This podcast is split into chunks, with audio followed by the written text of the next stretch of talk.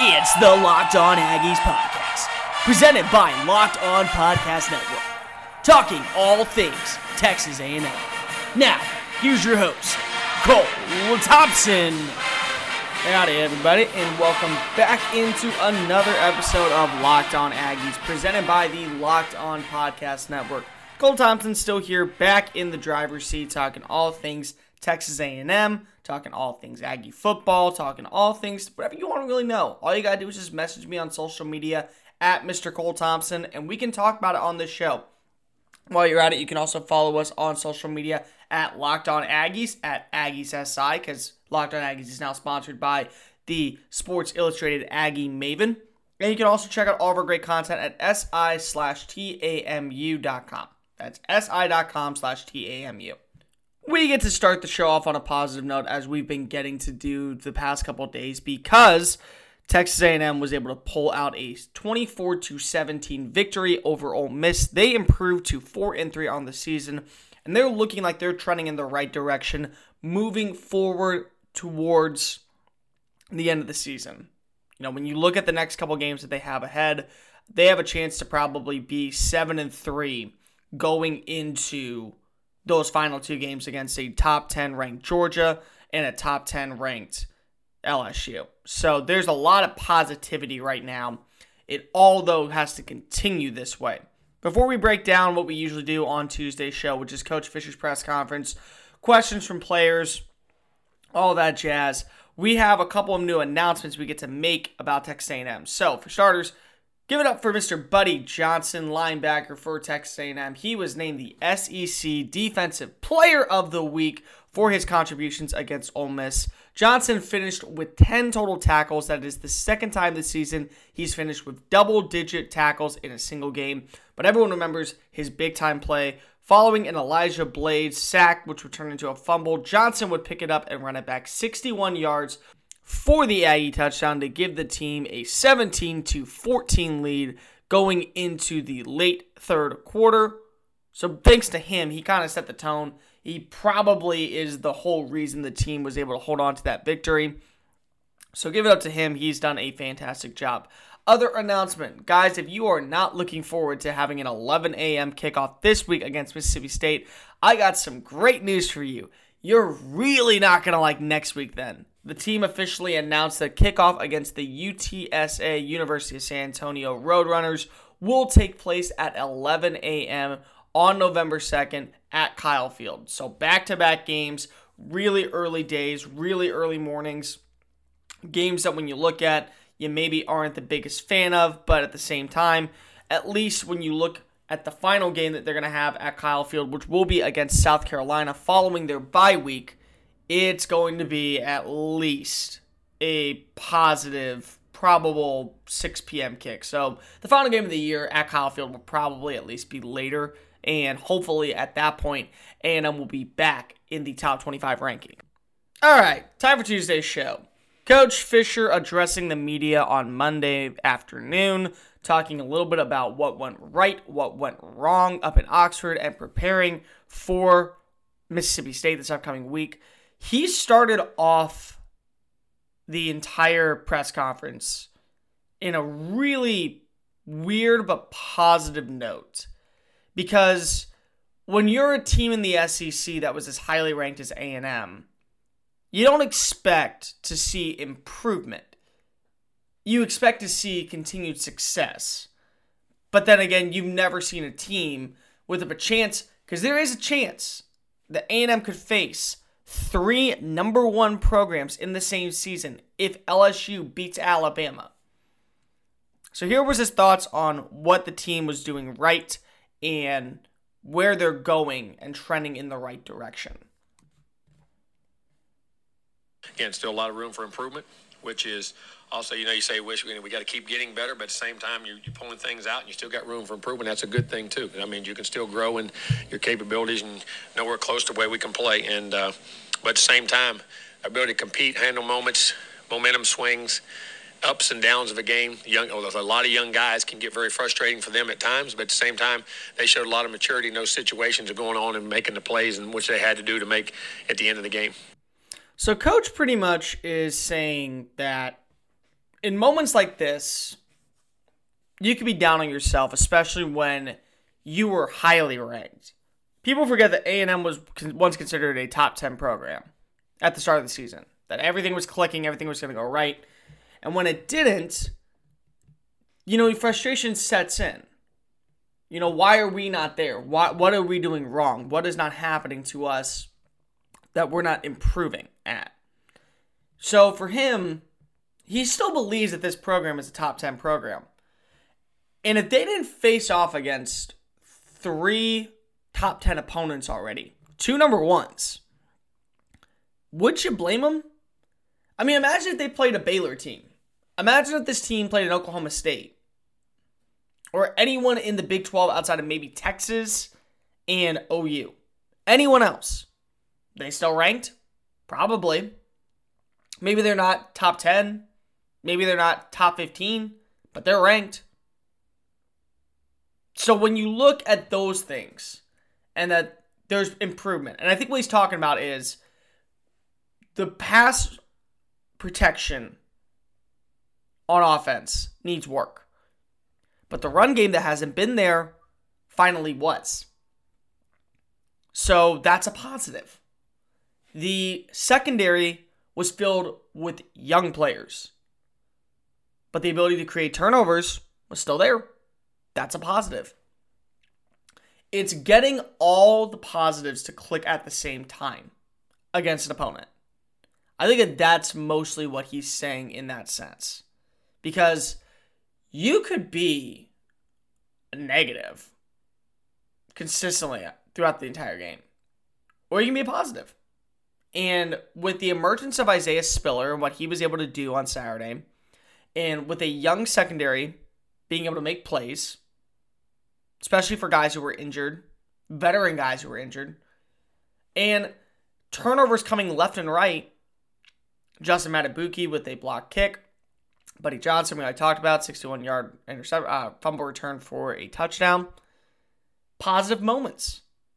It's now just getting every single positive moment on the right track so you can be that top 10 team. Do I think A&M is a top 10 program right now? No, I don't. I don't.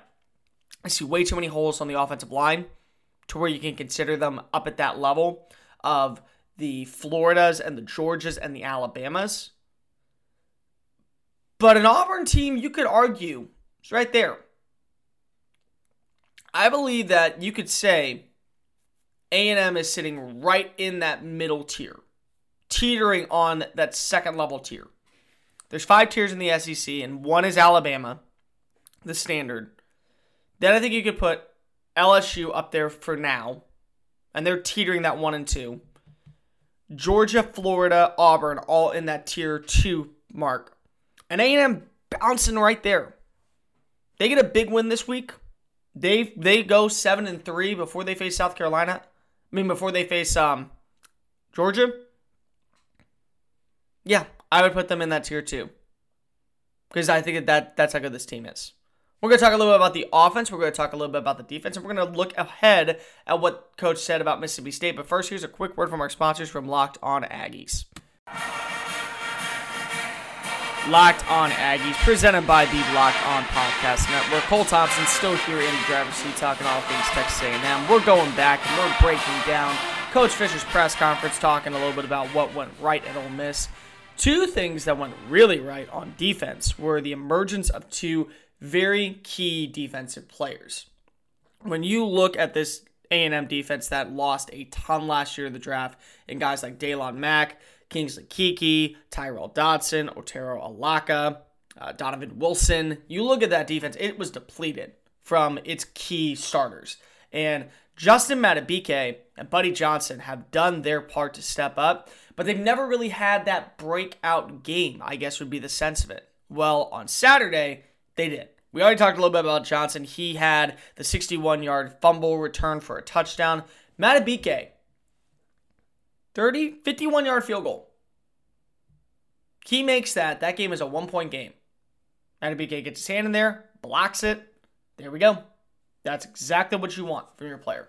And Coach Fisher kind of talked a little bit about both of those two, how they've been leaders, how they've been in the locker room, and how they continue to make plays and be successful as the faces of the Aggie defense.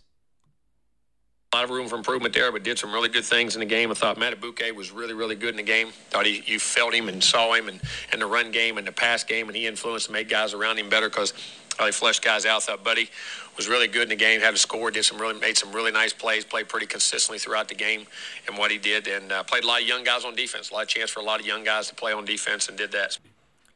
When asked to step up and be a leader of a defense, that is a major task for anyone to do.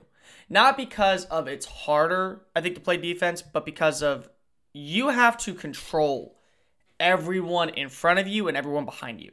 At quarterback, I think that you control the game, but you have no control of which way an offensive lineman will block and if they can hold the block.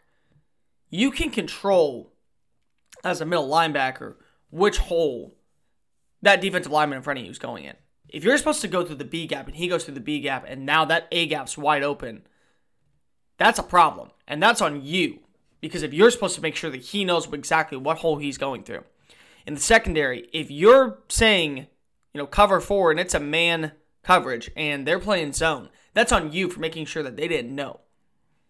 So, Buddy Johnson getting this opportunity to make that big time play and show all the hard work he's done, all the progress he's made for this team, everything that he's put forward, taking over for both Dodson and Alaka, two guys who were very dominant for the Aggies defense last year. It's a big stepping stone. I think it's a big stepping stone. And Madubuike, same thing.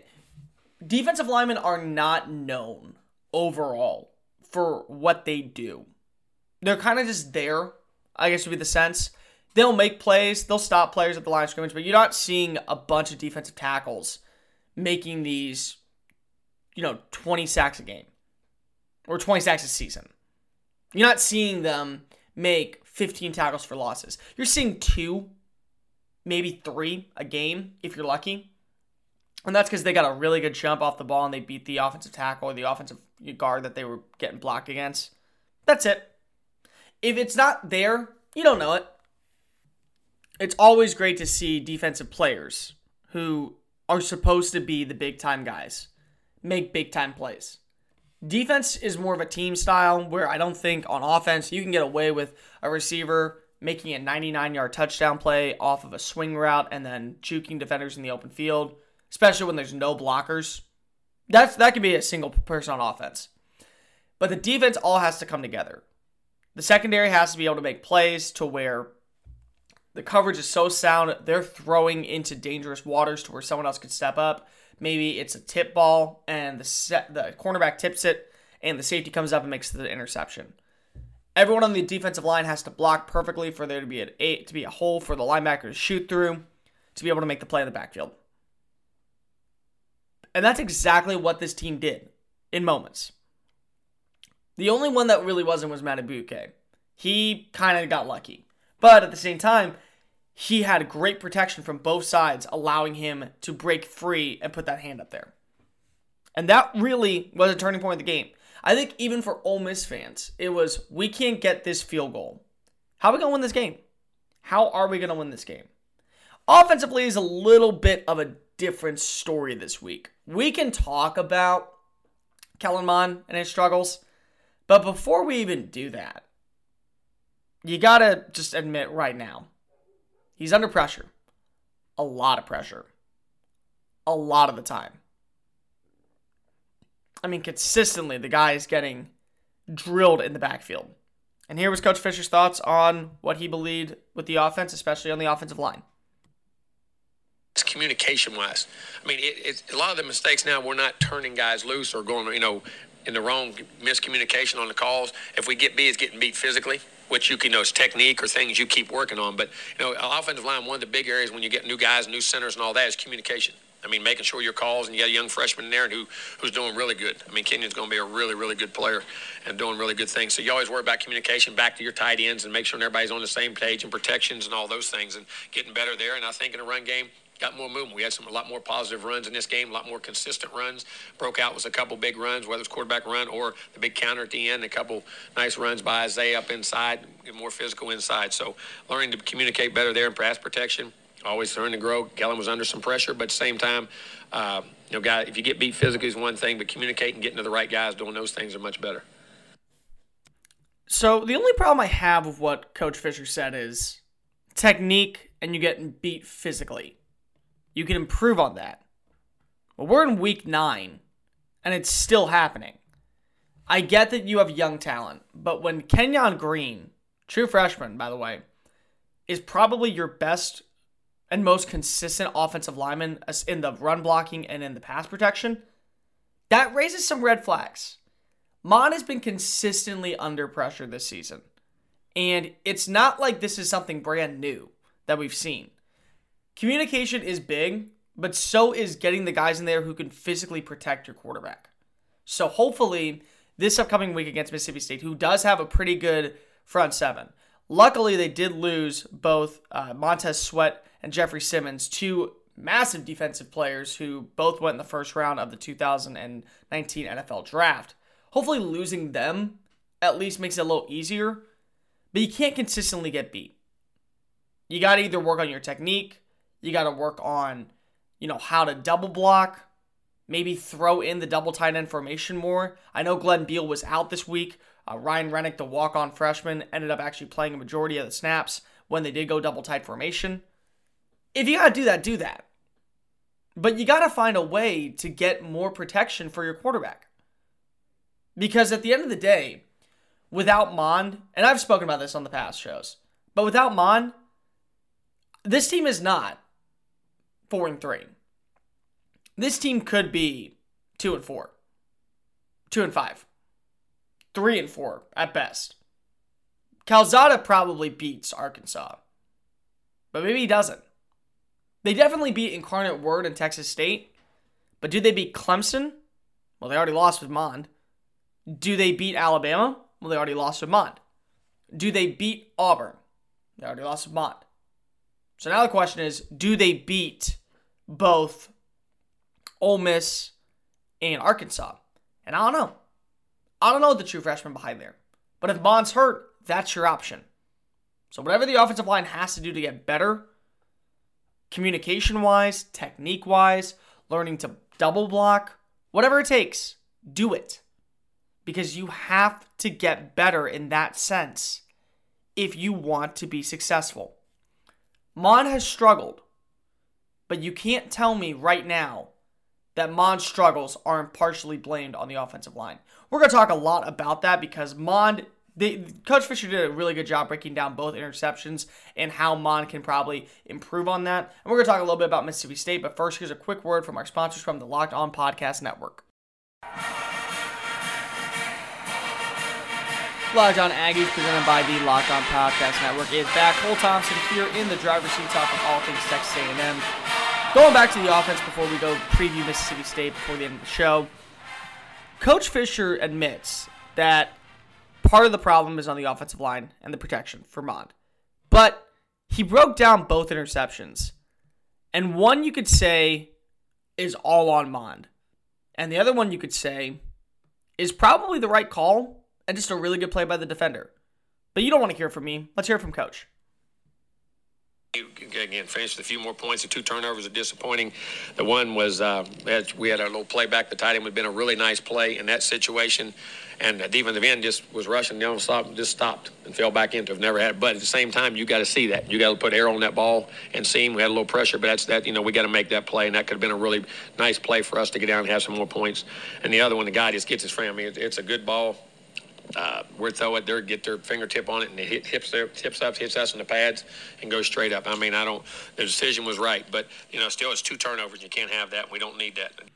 Two turnovers are always bad in a game because of those are opportunities you can use to score. And if you don't, don't score, at least you can probably punt it, give the team a harder chance to go downfield and make an opportunity for them to score. But when you set them up the way that A&M did and the way Mond did, luckily neither ended in a bad way. Both ended in a positive outlook because nothing happened. Still, though, you can't do that and expect positive things to come from it. So it's a good win overall for A&M, but that's a mistake that Mond has to look at. Yeah, I'll, I'll give it this. The the one where he throws it to the cornerback, that's on the offensive line, not giving him protection, but that still is probably the right read because that was the most open player that he had. But the Wydermyer interception, that's one on Mond. You know, you have to be able to see if a defensive end or a linebacker who's blitzing drops back into coverage and makes a play in the open field. Those are things that you just have to quickly assess and go after. You know, those are those are things that when you look at on film and you see them, you're gonna go back and go, why did I see that? What did what did I miss on that moment? And if you catch those things, there you go. Everything's gonna work out in your favor. Coach also talked about the youth movement that is coming to College Station. That's something that, you know, I won't really want to hit on because the youth movement has been probably the main reason for the team's success. At least on Saturday it was because of Jalen Wydermyer and Isaiah Spiller. Wydermyer led the team with four receptions for over 60 yards, and Spiller rushed that 22 yard touchdown. He finished with 16 carries for a total of 78 rushing yards, total of 83 yards on the day. I think he was the second most player for total yards outside of Mond. And here was his thoughts on the improvement of both Wydermyer and Spiller. In that regard, I thought 85 and 28 for freshmen. You can see them getting better and better each and every week, and both played very critical roles in the game. How we ran the ball there, and uh, and uh, tight end getting him incorporated in the passing game. He's doing a much better job in the running game, and Rennick in there on the run the pat and uh, as got his first action at tight end. Look at the film; he blocked really, really well. Did a really good job in supporting cast and rolls, and he was actually got pulling on those plays and did some nice things. He also talked a little bit about Ainias Smith, the fourth wide receiver, also the team's uh, punt returner, kick returner. He had a very nice day. He got some good running lanes thanks to blocking up front, especially on punt return. I believe he had a 34 yard return at one point that set up for an Aggie touchdown right before the end of the second half. That was the 18 yard touchdown to Kendrick Rogers. When your freshmen are making the plays that your juniors and seniors are making, that shows two things. First, you're in good hands for the future because those guys are going to be here for at least another two, three years, and they're going to help build that program. They're going to help with recruiting. They're going to help with, you know, build establishing a solid offense. They're going to help with all of that. But two, it helps for your present because Wydermyer and Spiller, 85 and 28, those were who we said, were not supposed to be key players this year. It was Baylor Cupp and Jashaun Corbin that were originally supposed to be playing. Now, Cupp was also a true freshman, but at the same time, he had been one of the better players throughout all of fall camp when he came in last year early uh, for the maroon and white game when he was playing during spring football. He was probably the team's second best pass catcher. He goes out with a leg injury. Wydermyer steps up. Corbin, guy who finished second on the team, third on the team in rushing yards last year behind Mond and Trayveon Williams. He gets hurt in week two against Clemson, hamstring injury, out for the season. Spiller has been iffy for a majority of the season, but a game like this could be all you need to send things right in motion. You don't need to have consistent 100 yard games to be considered a good running back. You need to have consistency. And if he can do this, 60 yards and a touchdown, 72 yards and a touchdown, 89 yards and two touchdowns, or even 55 yards and two touchdowns. It's consistency moving the ball in the right direction. And Ainias Smith has been great as that fourth receiver behind Rogers, Quartney Davis, and Jhamon Ausbon. He is going to see some reps as well. I definitely think that he's been a key critical factor of that of that offense. Uh, Demani Richardson on defense is another young talent that we've seen overall, the youth movement in A&M should have Aggie fans very excited, especially if a guy like Mike Elko, who people believe could become a head coaching candidate depending on how this season and maybe next season goes, if he remains in College Station for a good, I don't know, two or three years, A&M could be a contender because eventually Alabama's going to die down. Georgia is going to have to either get better in recruiting or they're going to have to change something up. They're about to lose a quarterback, and they already lost two in the last year and a half in Jacob Eason and Justin Fields. So they're going to lose Jake Fromm immediately. And then Florida's Florida. You don't really know. So anyone could really take over as that team in the SEC to beat. And with a guy like Elko leading that defense and young talent like these guys on offense, like Wydermyer, when Baylor Cupp returns, Smith, Spiller, you're in good hands, College Station. You're in very good hands. Guys, unfortunately, we are out of time on this show, so we're not going to be able to preview at all Mississippi State. But don't worry, we will be doing that on tomorrow's Wednesday show, talking all things Mississippi State, looking at some of the top storylines, looking at some of the key moments, key players, things to watch for against the Bulldogs. Make sure you're following us on social media at Locked On Aggies, at Aggies SI, at Mr. Cole Thompson. You can check out all of our great work at lockedonpodcast.com, and you can check out all of your exclusive A&M content at si.com slash TAMU. That again is si.com slash TAMU. I will be back here tomorrow, same time, same place, whatever time you download this, and we will be breaking down Coach Fisher's thoughts and the players' thoughts on the Mississippi State Bulldogs who come to Kyle Field for an 11 a.m. kickoff this Saturday, October 26th. We'll see you tomorrow, same time, same place, and gig 'em, y'all. This has been Locked On Aggies, presented by the Locked On Podcast Network.